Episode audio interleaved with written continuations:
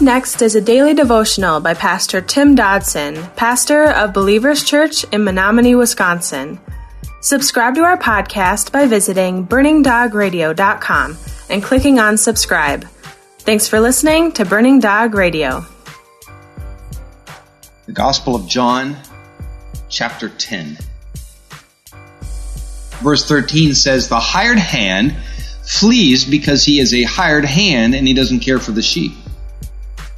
I am the good shepherd, verse 14. I know my own, and I am known by my own, even as the Father knows me, and I know the Father.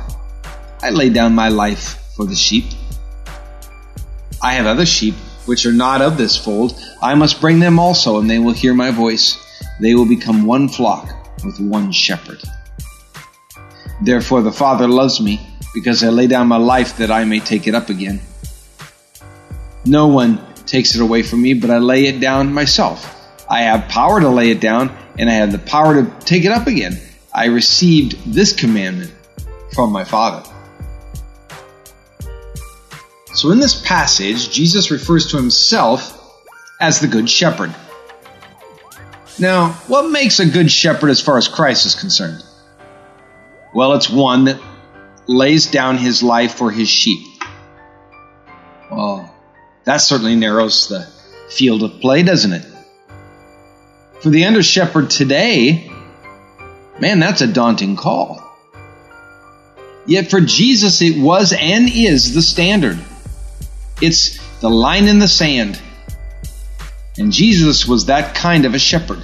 Not figuratively, not just spiritually, but literally, for he died physically and completely.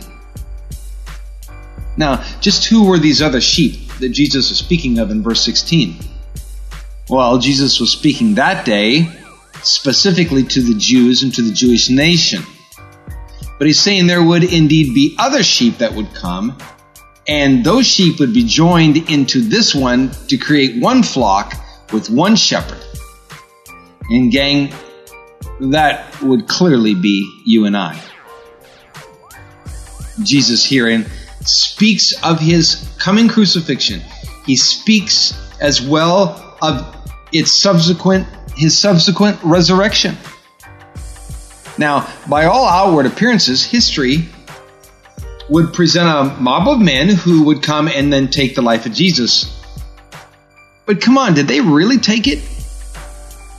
From Jesus? This from a man who made the lame to walk and the blind to see, who literally brought the dead back to life? Really? They're going to take this life from Jesus? From one who repeatedly eluded his pursuers by slipping away from amongst the crowd?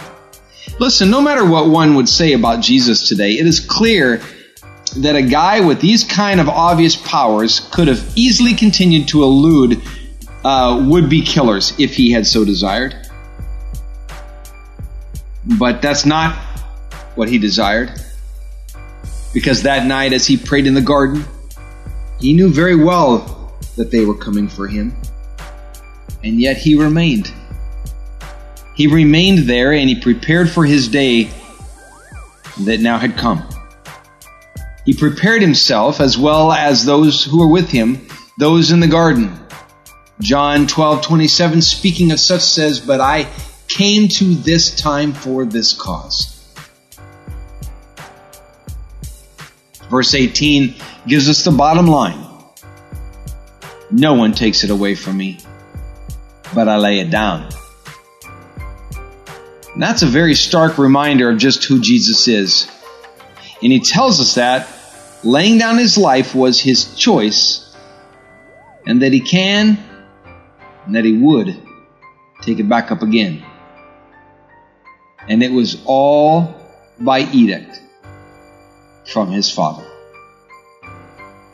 John 3 7 says, Don't marvel that I said to you, you must, must be born again.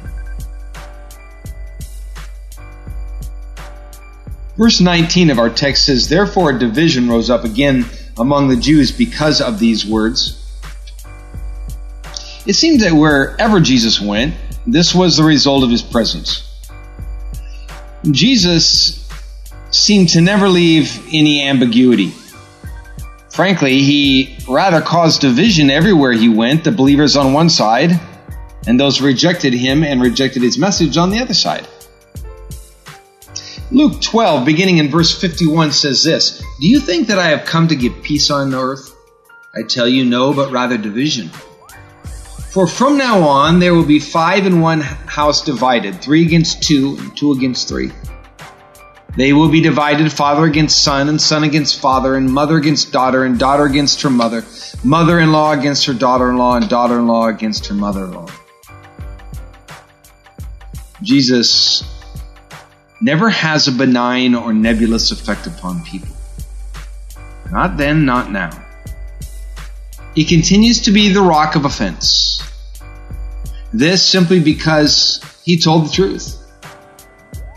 He was not purposely abrasive. No, I mean, he wasn't purposely rude or, or condescending. In fact, he was merely truthful, and that's what got him in so much trouble. I guess that's enough to get a guy into trouble in any generation. Deuteronomy 32 4 says, The rock, his work is perfect, for all his ways are just. A God of faithfulness who does no wrong. Just and right is he. And Psalms 33 4 says, For Yahweh's word is right, all his work is done in faithfulness. Verse 20 says, Many of them said, He has a demon and he is insane. Why do you listen to him? Others said, These are not the sayings of one possessed by a demon. It isn't possible for a demon to open the eyes of the blind, is it? Now, ironically, those who opposed Jesus actually accused him of being possessed by a demon. Can you imagine that? Certainly I can. I mean, here Jesus was a living embodiment of perfect holiness, and they accuse him of having a demon. You have to understand that oftentimes such name calling is just a child's tantrum when men who are really boys don't get their way. But we can be sure to take note of the fact that people dealt with Jesus that way, and thus when we are so treated, we are of great company. That was our daily devotions by Pastor Tim Dodson. To learn more about Tim Dodson or Believers Church, visit jfbelievers.com.